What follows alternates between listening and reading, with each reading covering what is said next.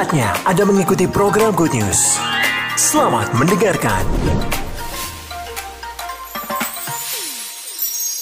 Shalom. Mari kita akan ambil satu manfaat, satu hakikat melalui 78 tahun kemerdekaan Indonesia ini. Karena Alkitab itu jelas mengajarkan sesuatu yang benar.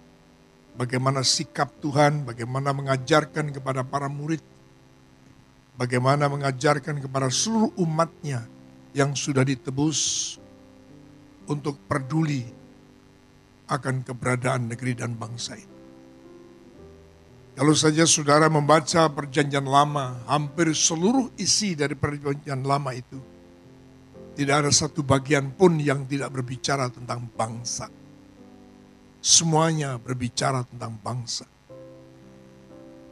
Bagaimana bangsa Israel itu ditunjuk atau dipilih menjadi umat pilihan Allah. Bagaimana hamba-hamba Tuhan yang ada di dalamnya semuanya berbicara tentang bangsa.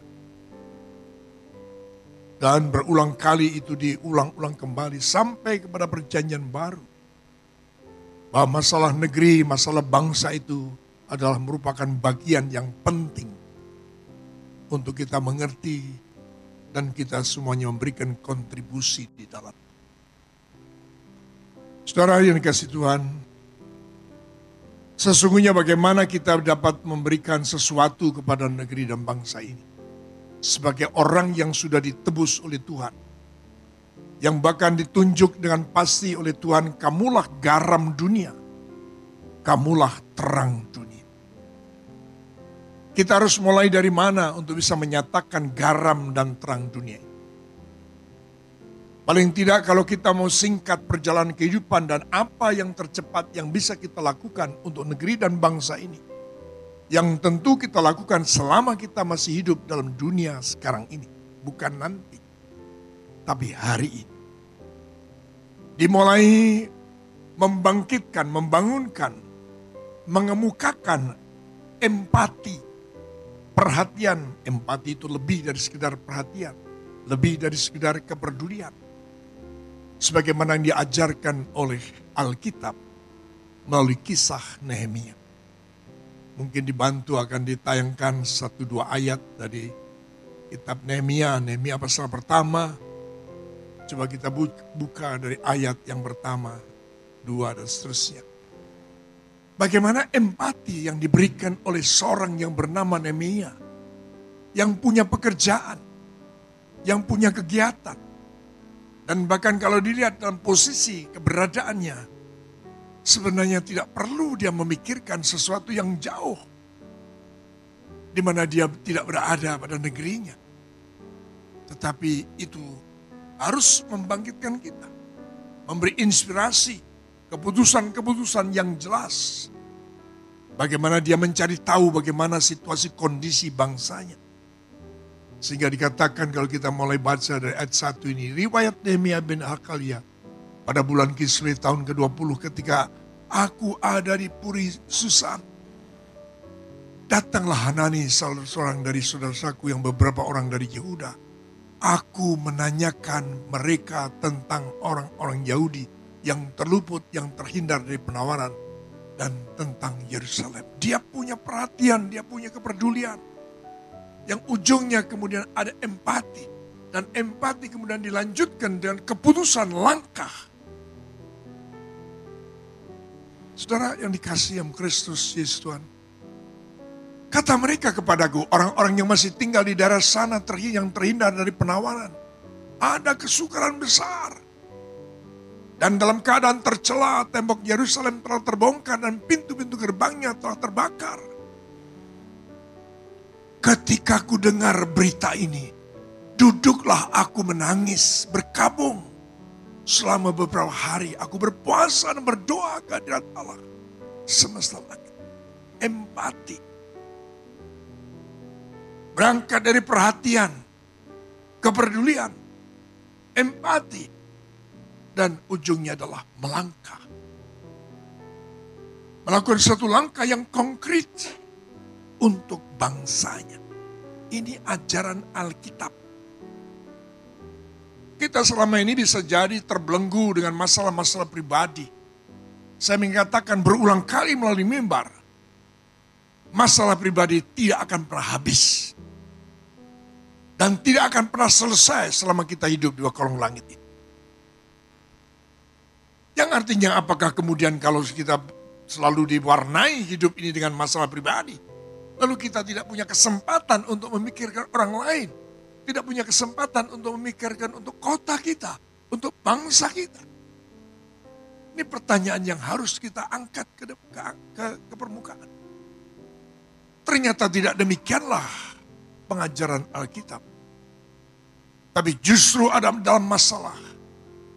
Kalau kita memang cinta Tuhan, kita cinta kepada bangsa ini.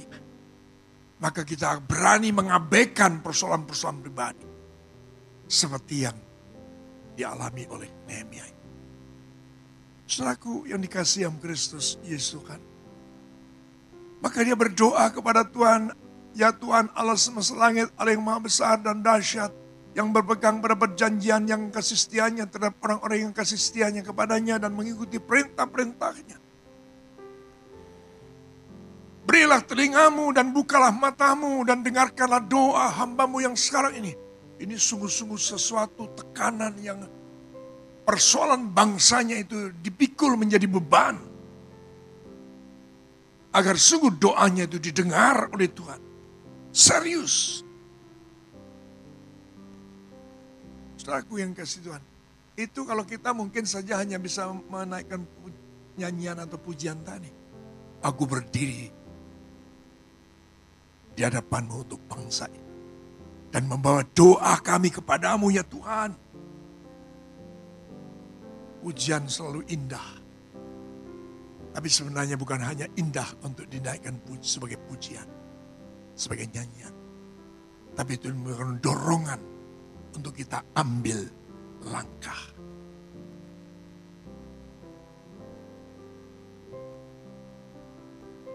Saudaraku yang dikasih Tuhan dan dibawa, membawa doanya kepada Tuhan dan mengaku segala dosa yang kami orang Israel telah lakukan.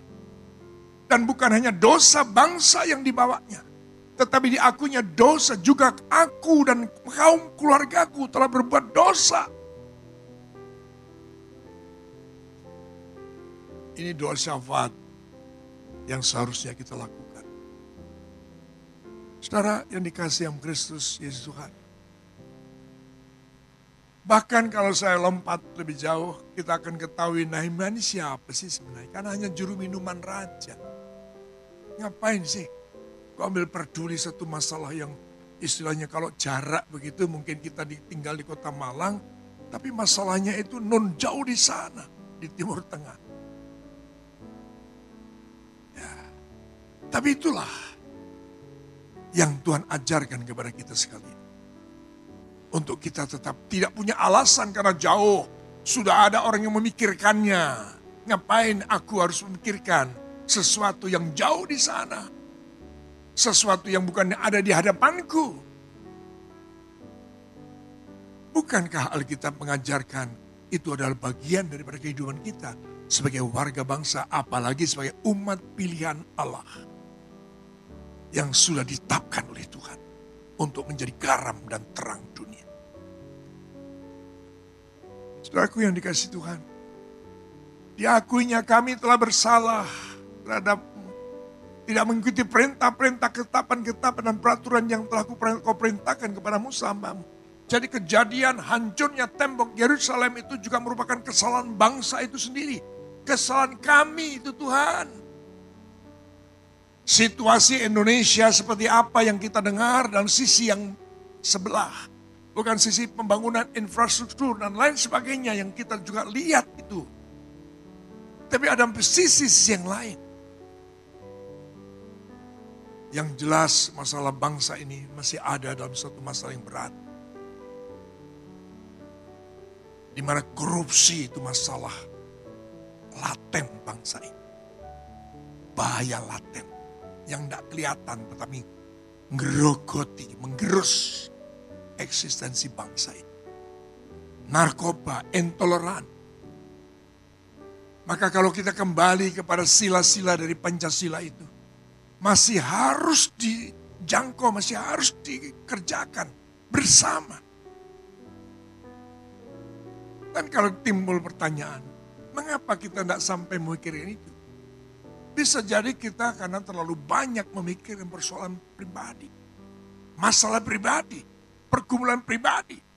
Sehingga nggak ada, gak ada punya kesempatan untuk mikirkan bangsa ini.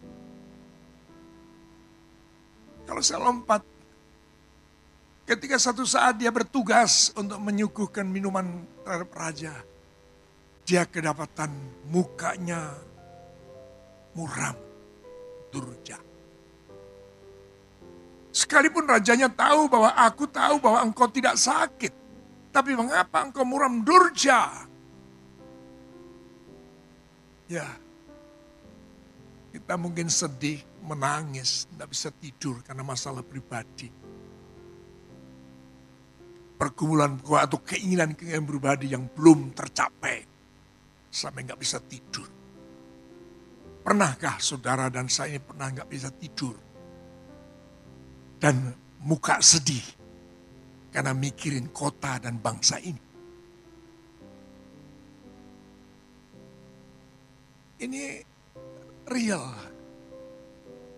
ajaran Alkitab. Saudara yang dikasih oleh Kristus Yesus Tuhan. Pada bulan Nizan tahun ke-20 pemerintahan Raja atas Sastra ketika ia menjadi tugasku untuk menyediakan anggur. Aku mengangkat anggur dan menyampaikannya kepada Raja. Karena aku kelihatan sedih yang memang belum pernah terjadi di hadapan Raja. Bertanyalah ia kepadaku, mengapa mukamu muram?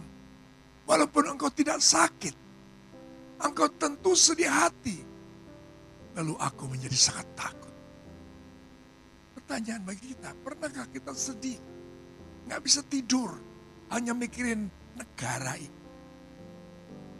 Saya percaya saudara semua tahu ada sisi negatif atau sisi yang masih membuat kita prihatin.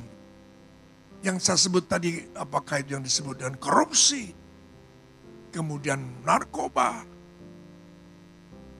Intoleransi, radikalisme, teroris. Luar biasa. Bahkan ada nyata-nyata kalau tidak, tidak usah jauh-jauh itu hal yang fisik katakan. Terjadinya degradasi moral, mental. Seorang ilmuwan, omongannya itu tidak sampai kasih patut sebagai seorang ilmuwan. Masa mengatakan pemimpin negara ini sebagai bajingan tolol? Kita harus prihatin, kita harus sedih. Itu dinyatakan oleh seorang yang mengaku dirinya profesor.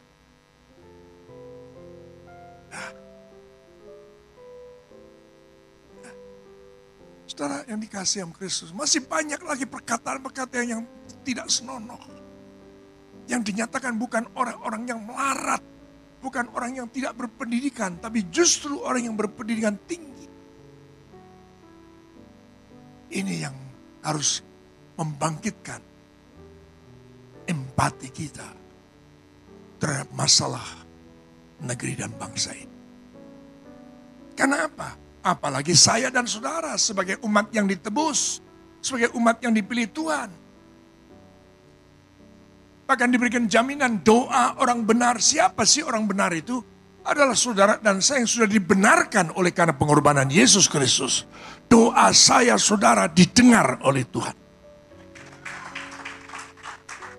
Tapi kan tentu kita sadar tidak cukup doa toh, tapi harus ada kontribusi nyata cara hidup kita untuk jadi teladan contoh. Paling tidak kalau saja saudara dan saya kedapatan tidak suka memikirkan kepentingan sendiri, itu sudah layak disebut saudara ini sebagai pahlawan bangsa. Karena rela mementingkan kepentingan yang jauh lebih besar apa yang tidak dikatakan kita mesti prihatin? Kalau sistem pemerintahan kita dengan trias politikanya diharapkan oleh apa bapak-bapak bangsa kita itu akan menjadi satu sistem atau mekanisme pemerintahan yang paling mantap. Kenapa? Ada eksekutif, ada legislatif yang kontrol ngawasi, ada judikatif, penegakan hukum. Tapi tiga-tiga ini sudah digerus oleh korupsi. Bayangkan mahkamah agama, tingkat pengadilan paling tinggi di negeri ini, pun sudah menjadi pelaku korupsi. Hakim agung yang menentukan baik tidaknya negeri ini, itu pun sudah terpapar dengan pandemi mental. Saudaraku yang dikasih Tuhan, saya ingin mengajak sekalipun sejumlah ini saja. Saya percaya kalau kita punya kesepakatan, ada kerelaan hati untuk mempersembahkan hidup ini bagi negeri dan bangsa ini. Pasti saudara dan saya akan mendapat mahkota kehidupan dari Tuhan Yesus. Karena itu ajaran Alkitab. Sehingga kemudian terjadi dialog lebih panjang antara Nehemia dengan rajanya. Ayat berikutnya. Dikatakan ayat 3.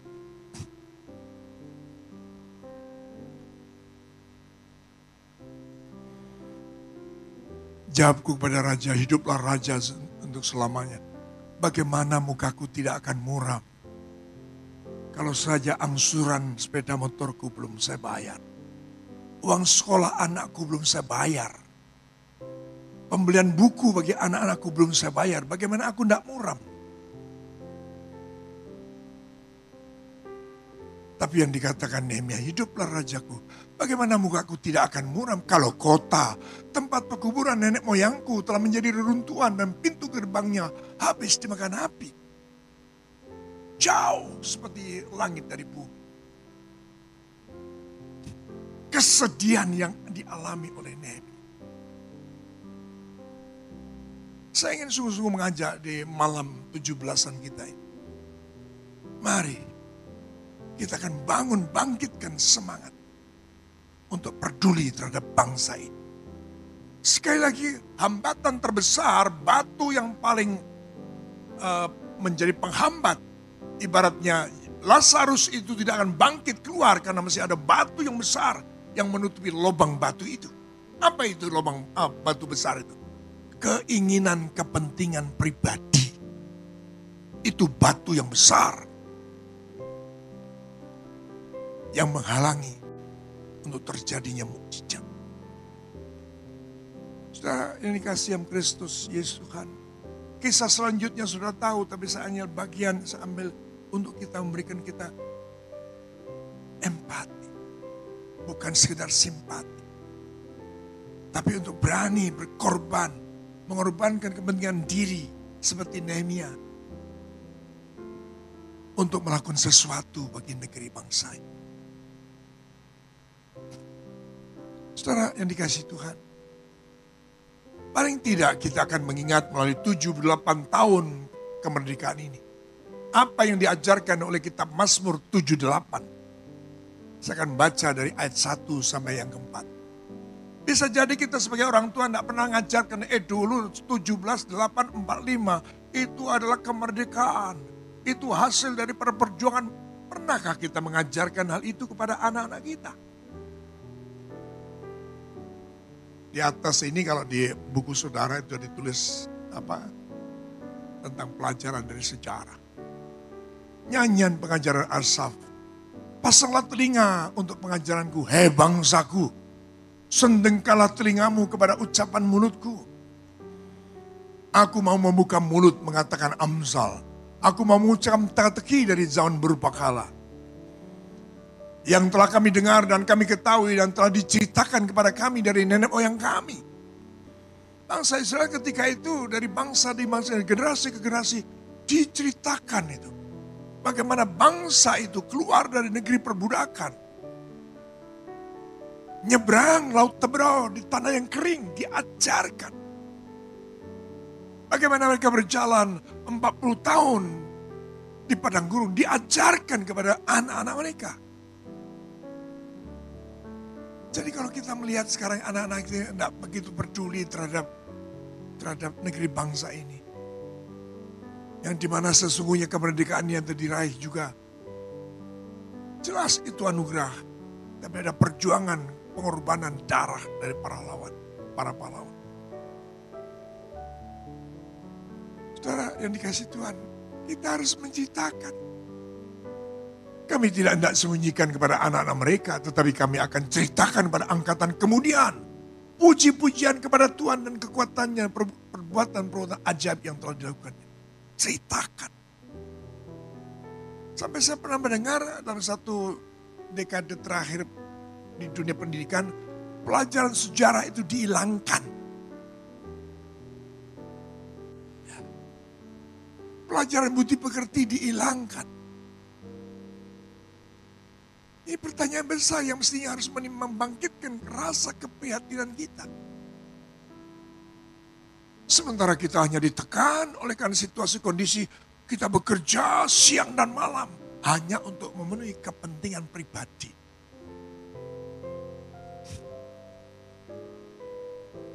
Ya, saya masih punya kesempatan ya ya, sekalipun tidak menjadi pelaku sejarah. Tapi apa yang saya lakukan tahun 74, waktu terjadinya rame-rame tentang Indonesia menyatakan unjuk rasanya kepada pemerintah. Ya, yang pada waktu itu adalah karena apa yang dilakukan oleh pemerintah Jepang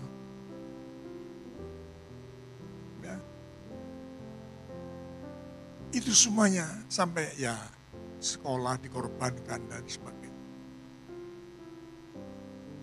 Hanya untuk negeri bangsa ini.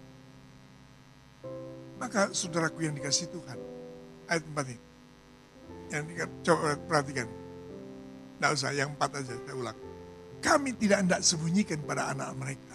Tetapi kami akan ceritakan kepada angkatan kemudian. Apa yang dilakukan Tuhan atas negeri bangsa ini itu patut untuk kita sampaikan. Saudara yang dikasih yang Kristus Yesus Tuhan, ini yang coba kita mengerti apa yang diajarkan oleh Tuhan melalui Alkitab dan kait dan kaitannya dan hubungannya kita pribadi dengan bangsa ini. Itu merupakan bagian yang integral yang tidak bisa dipisahkan Ah, itu sudah ada urusannya. Ada yang ngurus. Tadi saya singgung tentang trias, trias politika. Eksekutif, legislatif, judikatif. Tadi malam saya ingatkan.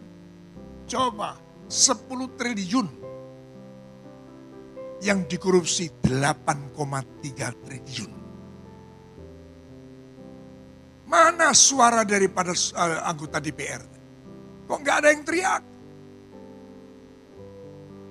Teman-teman diskusi saya mengatakan, iya pak, wis jinem kabeh deploy kabeh. Ini harus menjadi catatan ketika saudara harus memilih wakil-wakil legislatif tahun depan.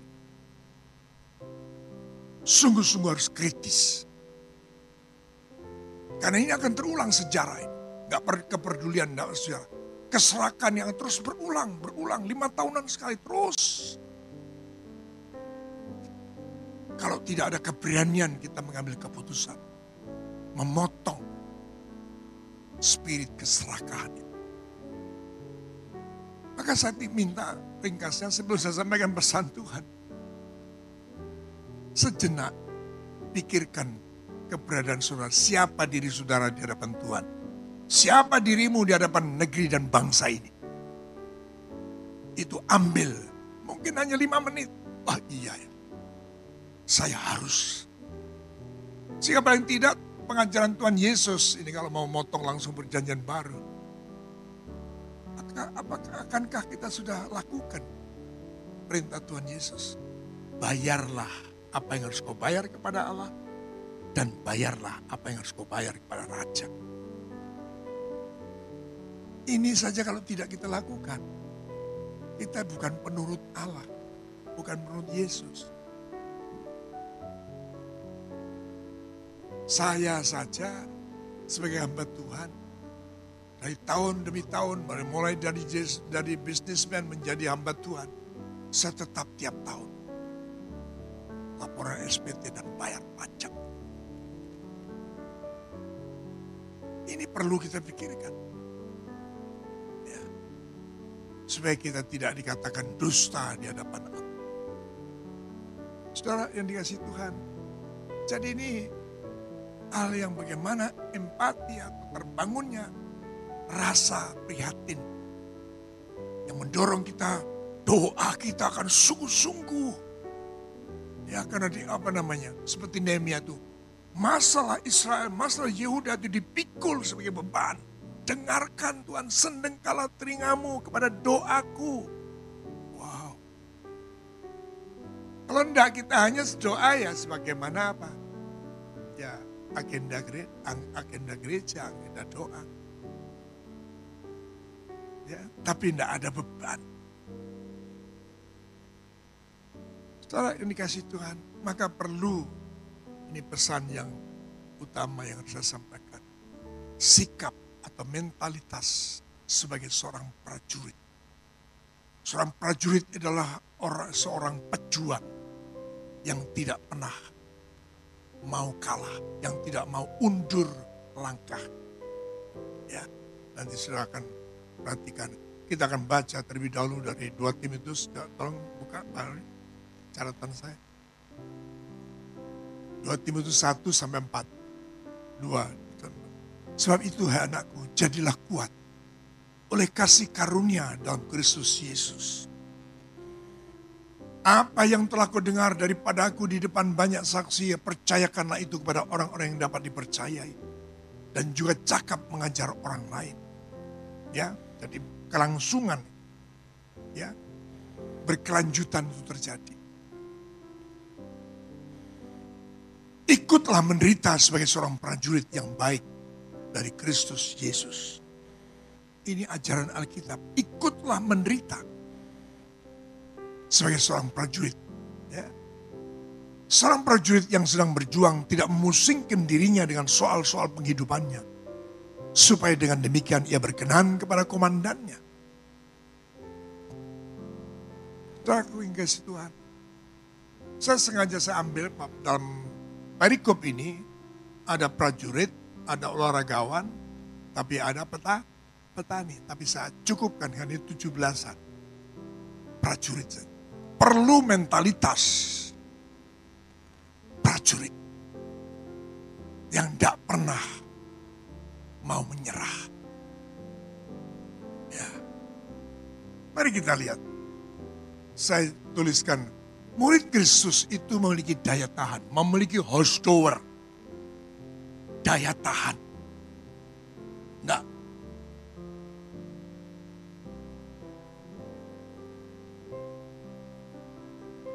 Mau pilek rasanya saya Pak. Saya tidak datang ya Pak ya rasanya mau pilek, turun pilek, masih mau pilek. Cek gampangin. Terlalu mudah. Padahal urusan saudara ketika satu menit lagi langkah saudara adalah untuk ibadah, untuk pelayanan, untuk melakukan sesuatu bagi orang lain. Ya.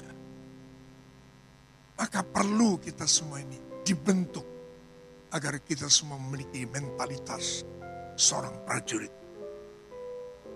yang memiliki daya tahan. Lanjut Pak Brengi. Karena ternyata penderitaan karena Kristus, penderitaan itu karena iman, penderitaan karena keselamatan yang telah kita terima. Jadi penderitaan yang kita alami itu penderitaan yang membentuk kita. Penderitaan oleh karena iman, penderitaan oleh karena Kristus, penderitaan oleh karena saya dan saudara telah menerima keselamatan. Paling tidak telah menerima Yesus sebagai Tuhan dan Juru Selamat. Yesus pernah berkata, kalau kamu ikut aku, dunia membenci kamu. Itu siap untuk jalani kehidupan dalam atmosfer penderitaan, penolakan.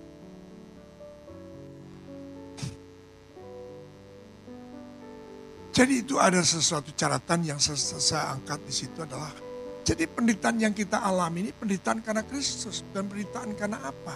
Bukan karena mau, bukan karena nyolong, bukan karena korupsi, tapi karena Kristus. Penderitaan karena iman. Penderitaan karena saya saudara telah menerima keselamatan dari Tuhan Yesus. Jadi mau saya katakan, kalau saudara telah menerima keselamatan, saudara merelakan dirimu untuk alami penderitaan. Apalagi penderitaan itu karena kebenaran. Penderitaan itu karena Kristus Yesus. Yang setuju boleh tepuk tangan. Karena justru oleh karena penderitaan itulah sesungguhnya membentuk jati diri, jati diri kita yang baru. Yang tidak lebay. Yang tidak apa lemah yang tidak aleman, manja. Ya. Apa? Kemeja.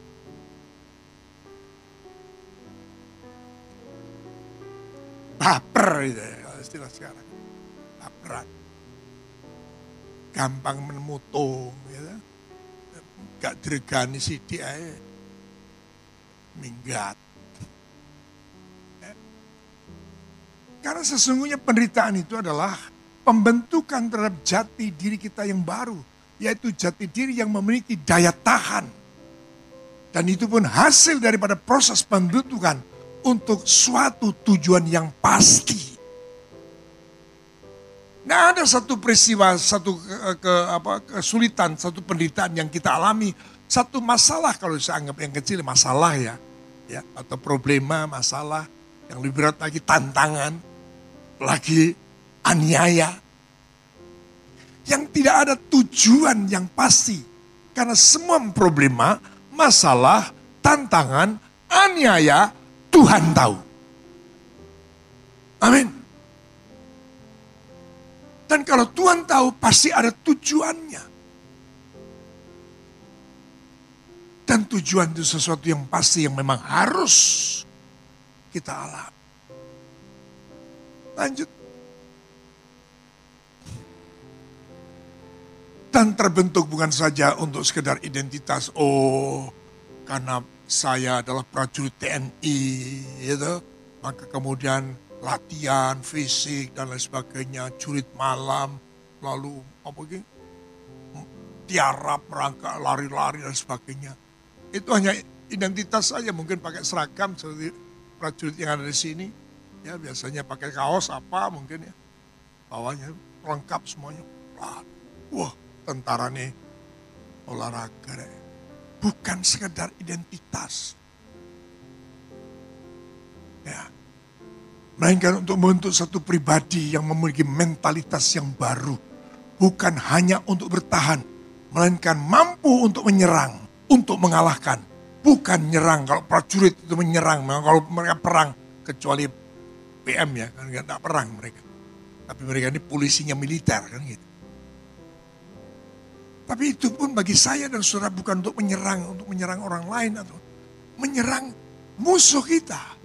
Untuk kita mampu muncul sebagai pemenang, bahkan lebih dari seorang pemenang. Kita tidak juga ngomong begitu aja, lebih dari pemenang, oh, apalagi pujian, lebih dari pemenang. Waduh, ah, tapi mentalitasnya mentalitas tempe.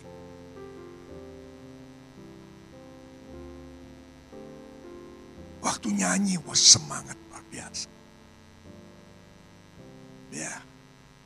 Bukan itu, tapi kita harus mampu suatu pribadi yang benar-benar memiliki kekuatan yang bukan datang dari dirinya sendiri. Saya sebut sebagai proses kesempatan pertama sekali untuk membentuk kita kepada keserupaan Kristus. Amin.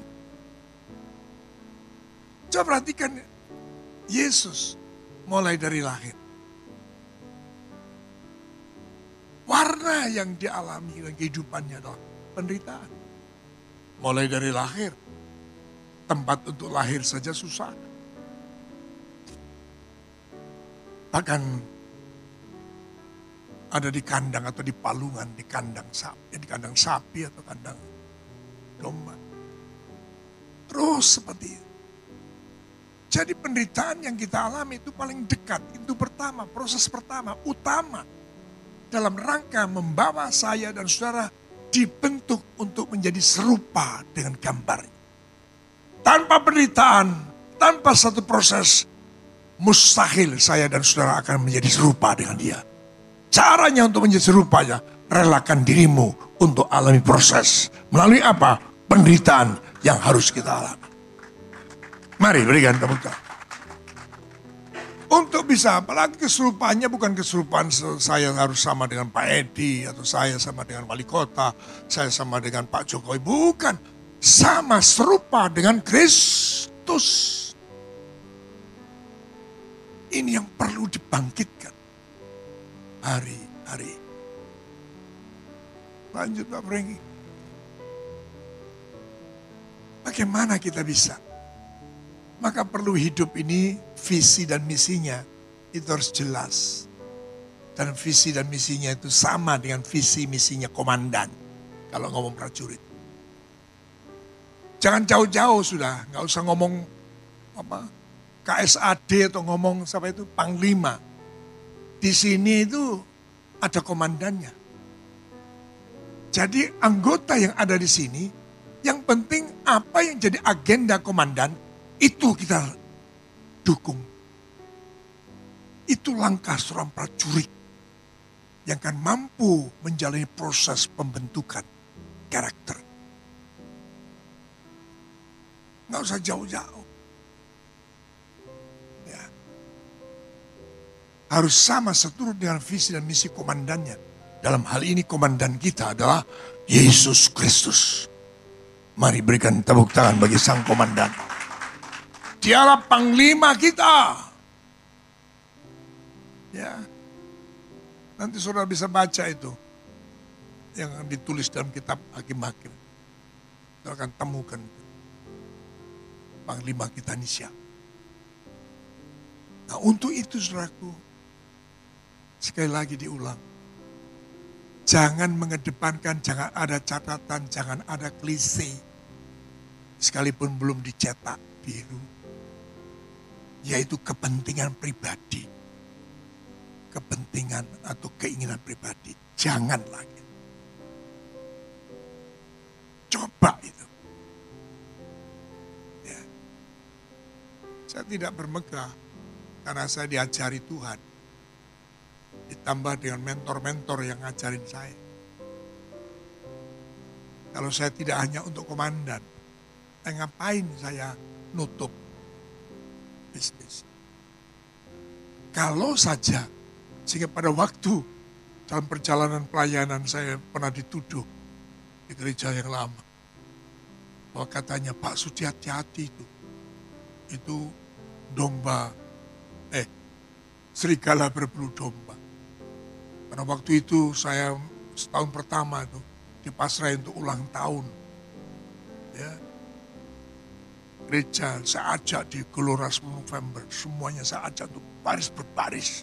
Pakai merah putih. Pakai peci. Yang laki pakai merah putih. Sebab dalam pandangan saya, sebelum saya bergereja, atau selama saya sudah bergereja, gereja ini kurang. Kurang nyata warnanya. Merah putihnya tidak nyata jadi waktu itu saya bawa ke 10 November. Setelah itu jadi agenda tahunan. Terus bertahun setiap tahun. Waktu itu saya dituduh seperti itu. Eh, tuduhan berikutnya adalah Pak Sudi itu korupsi duit gereja. Duit sing warnanya apa? Oh, warna duit gereja saya tidak pernah lihat. Kalau saya memang cari uang di gereja, ya ada apa ya? Ada apa? Ada apa saya berhenti kerja? Ya, waktu saya kerja, waktu berhenti kerja itu, saya tutup itu dalam keadaan masih begini. Semua produk daripada hasil hasil apa alat-alat pertanian saya itu diborong habis ditemplei bukan PT Panduna City, nama PT saya, tapi ditembai CLP, Citra Lantoro Gung Persada. Ditebas habis. Sama namanya Mbak Tutut. Kalau saya cari duit, buat apa? Ya. Jadi ini satu syarat untuk mengikut Yesus. Bukan berarti saya ini tidak butuh duit, dulu, tapi tujuan hidup saya sekarang bukan cari duit. Ya. Saya tidak munafik. Saya masih nyatanya butuh makan, masih juga kapan tuh sempat pernah itu namanya di sini, di, di rumah di sini. Loh, kok sepi-sepi ya? Ternyata bisik-bisik. Bosipun telas. Lu kok orang matur wingi?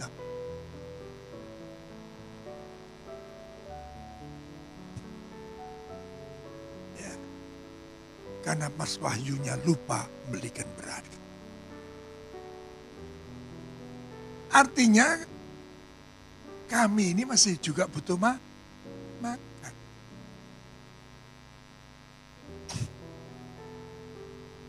Sudah ingat Jadi ini kepentingan dan keinginan pribadi ini tembok atau batu yang berat, batu yang besar yang akan nutupi untuk tidak bisa dengar. Coba itu kan juga begitu pintunya dibuka, Tuhan Yesus berteriak, Lazarus, dengar dia. Memang ada batunya. Suara apa itu? Dengar. Ini batu besar yang membuat kita tidak ngerti apa rencana Tuhan.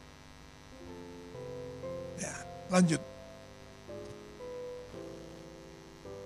Maka kita perlu hidup terlatih melalui proses penderitaan. Baik penderitaan yang disengaja maupun yang tidak disengaja.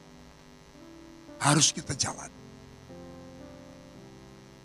Artinya disengaja itu apa? Saya siap mendapat perlakuan yang tidak seharusnya.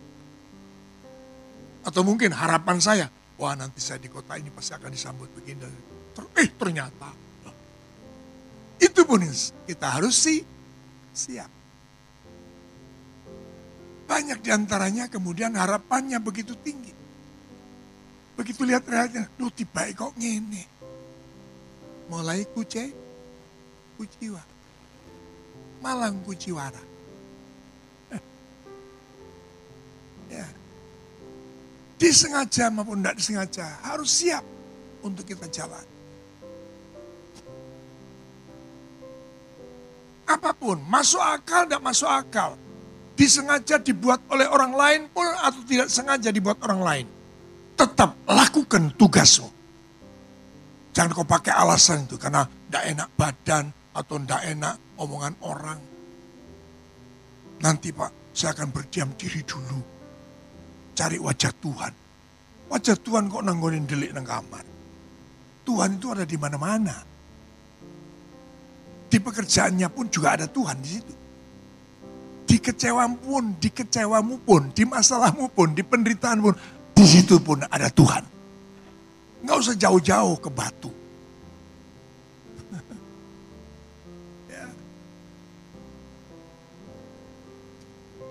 Tadi berapa orang yang saya hubungi, lama tidak kelihatan saya hubungi. Iya Pak, saya jangan, dan sengaja saya tidak dijadwal dulu Pak. Ya saya Pak, masih ada masalah ini. Nanti kalau sudah selesai, waduh, hebat niat. Jadi Tuhannya pindah dari Tuhan Yesus kepada dirinya sendiri yang mampu menyelesaikan masalah. Jadi ada masalah, disengaja nggak disengaja, jalan, hadapi. Ya. Dan semua itu hanya kita ingat visi dan misi dari komandan kita. Mari berikan dulu tepuk tangan. Itu ada ayat hakim ya. Betul kan? Hakim tiga. Coba dibuka. Oh betul, oke. Okay. Di hakim itu juga dinyatakan, sengaja bangsa itu yang tidak pernah perang, yang real, diizinkan untuk menghadapi masalah. Inilah bangsa-bangsa yang dibiarkan Tuhan tinggal mencobai orang Israel itu dengan perantaraan mereka, yakni semua orang Israel yang tidak mengenal perang kanaan. Maksudnya hanyalah supaya keturunan-keturunan Israel yang tidak mengenal perang, yang sudah-sudah dilatih berperang oleh Tuhan. Tiga.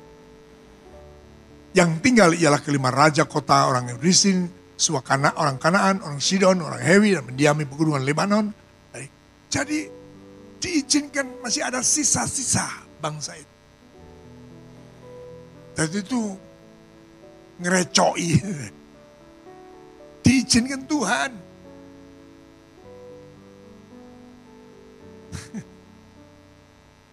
Ingat konsep gandum dan la, lalat. Tidak ada gereja yang gandum tok itu ono. Di mana ada gandum, di situ pasti ada lalang. Saya tidak mengatakan di mana ada lalang ada gandum. Tapi di mana ada gandum, pasti di situ ada lalang juga. Tapi masalahnya adalah bagaimana kita tetap bisa survive. Menyatakan jati diri kita bahwa saya bukan lalang, tapi saya gandum. Dengan tetap apa? Berbu, berbuah. Lanjut. melatih diri kita dengan sengaja untuk memiliki daya tahan. Dari kita nih, harus ada inisiatif, harus ada keputusan, harus ada kesungguhan hati, harus ada niat. Bagaimana saya bisa daya tahan? Bagaimana saya punya kekuatan? Harus saudara yang ambil keputusan. Tuhan terang pasti mendidik. Tapi akan menjadi kesukaran tersendiri bagi saudara ketika saudara sendiri tidak mau selaras dengan Tuhan. Tapi kalau saudara sudah siap, Tuhan siap. Seperti pemas mengatakan, Tuhan selidiki Ujilah batin. Ya, saudaraku yang kasih Tuhan. Jadi harus kita putuskan sendiri. Nah, Alkitab mengajarkan apa? Pertama melalui disiplin ibadah. Melalui disiplin ibadah. Kita baca ayatnya. Dalam suratan Timotius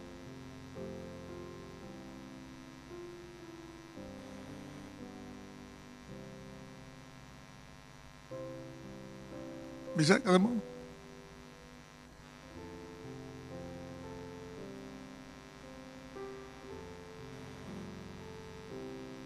Oke. Okay.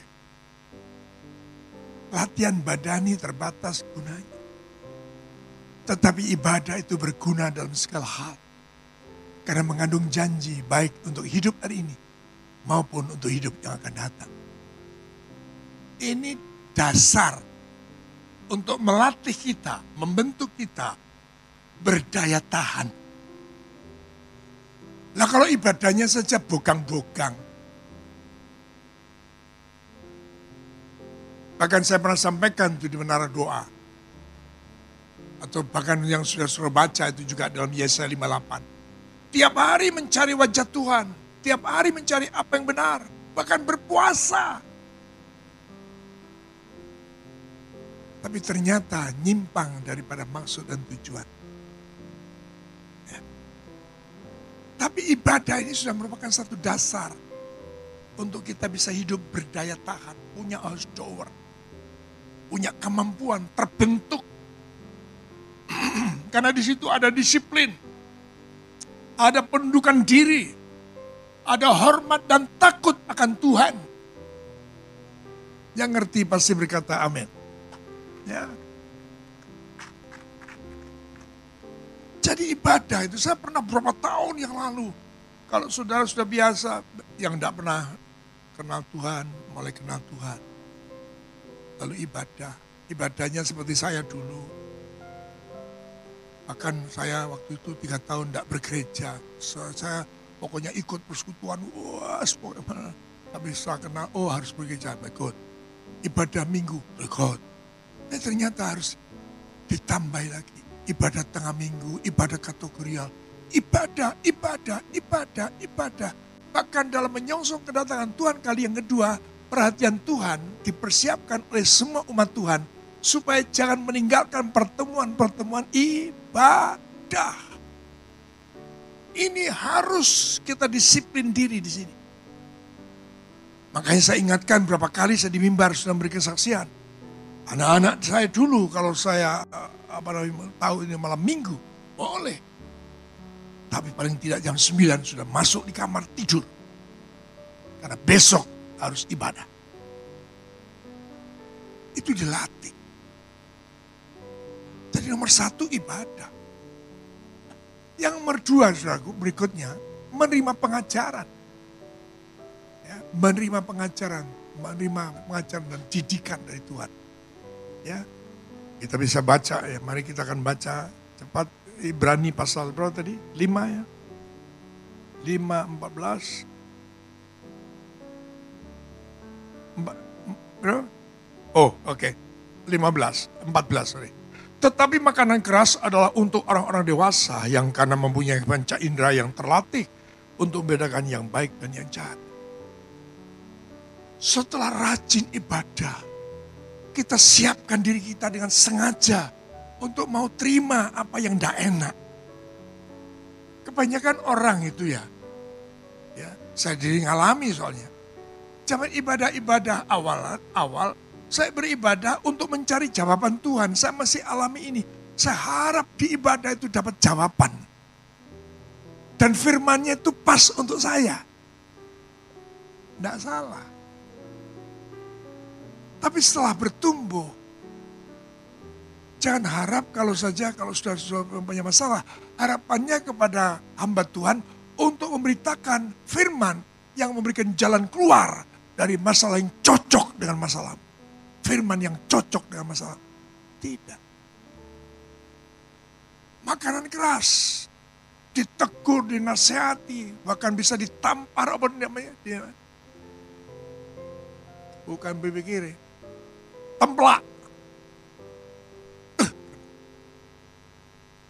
Kita mesti siap, kita mau.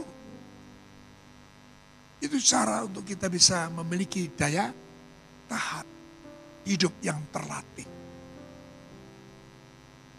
Tetapi makanan keras akan adalah untuk orang dewasa yang karena mempunyai panca indera yang terlatih untuk membedakan yang baik dan yang yang jahat. Karena firman Tuhan di bagian lain mengatakan bahwa kalau kita hanya memberikan, aku menghadapi kamu tuh bukan lagi sebagai manusia rohani, masih manusia duniawi.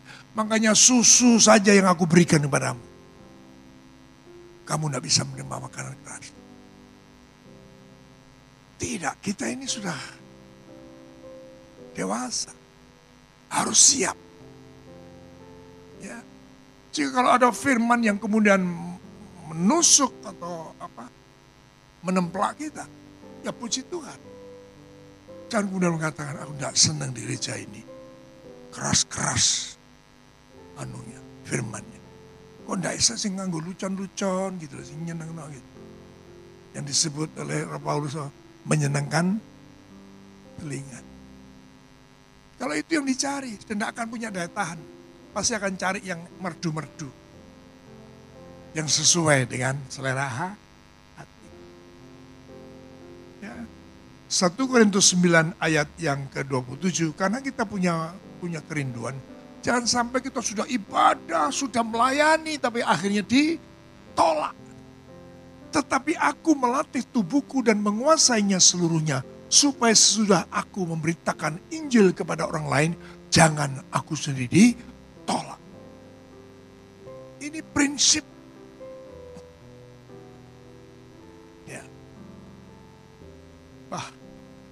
Zaman zaman saya dulu kok, sekarang apa ya mungkin ya. Cerita sedikit ya, Bet. Karena mau nyinggung soal PW, soal zaman dulu ini, tidak ngomong gereja ya jadi mati. Pokoknya. Gembalanya langsung naik ngambil mic. Kucing kerah. di mimbar itu banyak ribuan orang.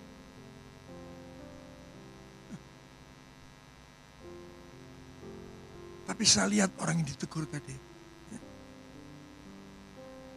Besoknya ya masih hadir.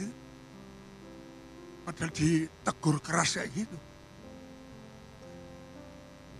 Naik ambutan capek. Nyanyi opo. Kayak kucing keras.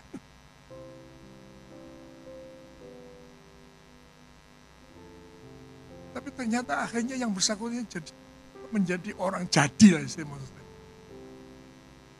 Tidak aleman, tidak lebay. Ya.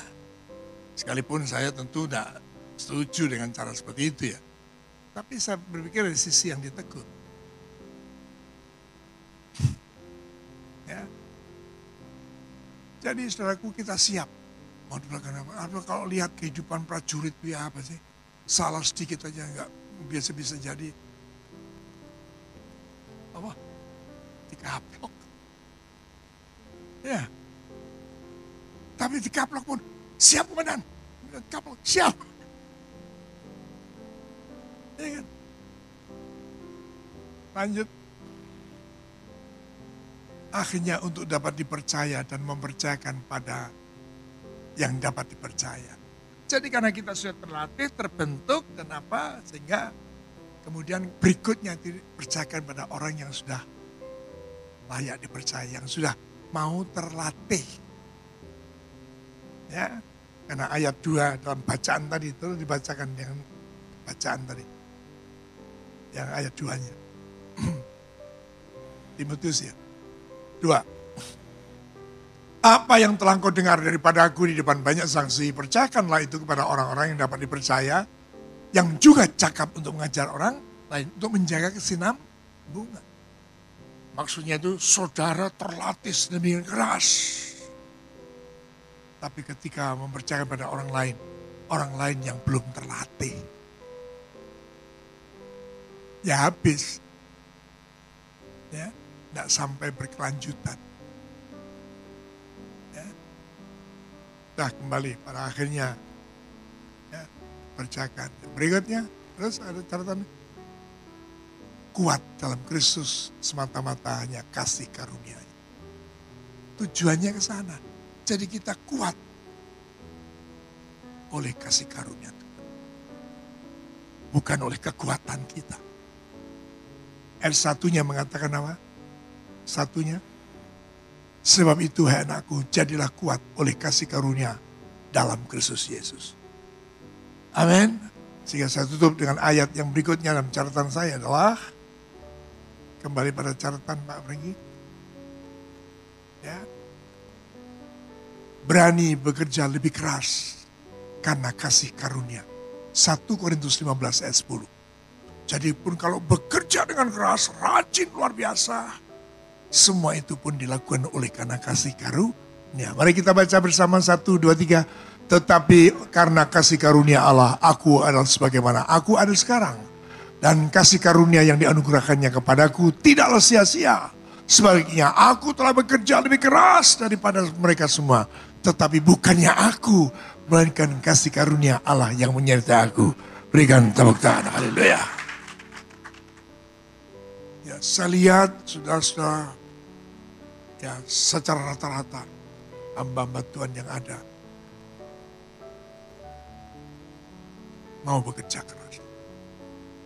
Tapi saya jujur ada juga yang sambil lari. Ya. Sekalipun saya tidak ngomong yang mana itu. Tapi di mata pandangan saya, saya melihat. Tapi itu pun sampai hari ini sudah luar biasa. Ini pun dapat berjalan sampai sekarang bukan oleh karena kekuatan kita, tapi hanya oleh kasih karunia Allah.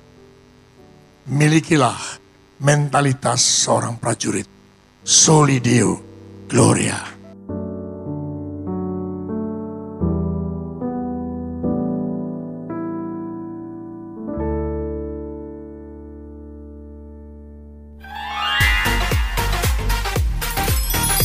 Terima kasih untuk Anda yang sudah mendengarkan program Good News yang dipersembahkan oleh Radio Sejahtera.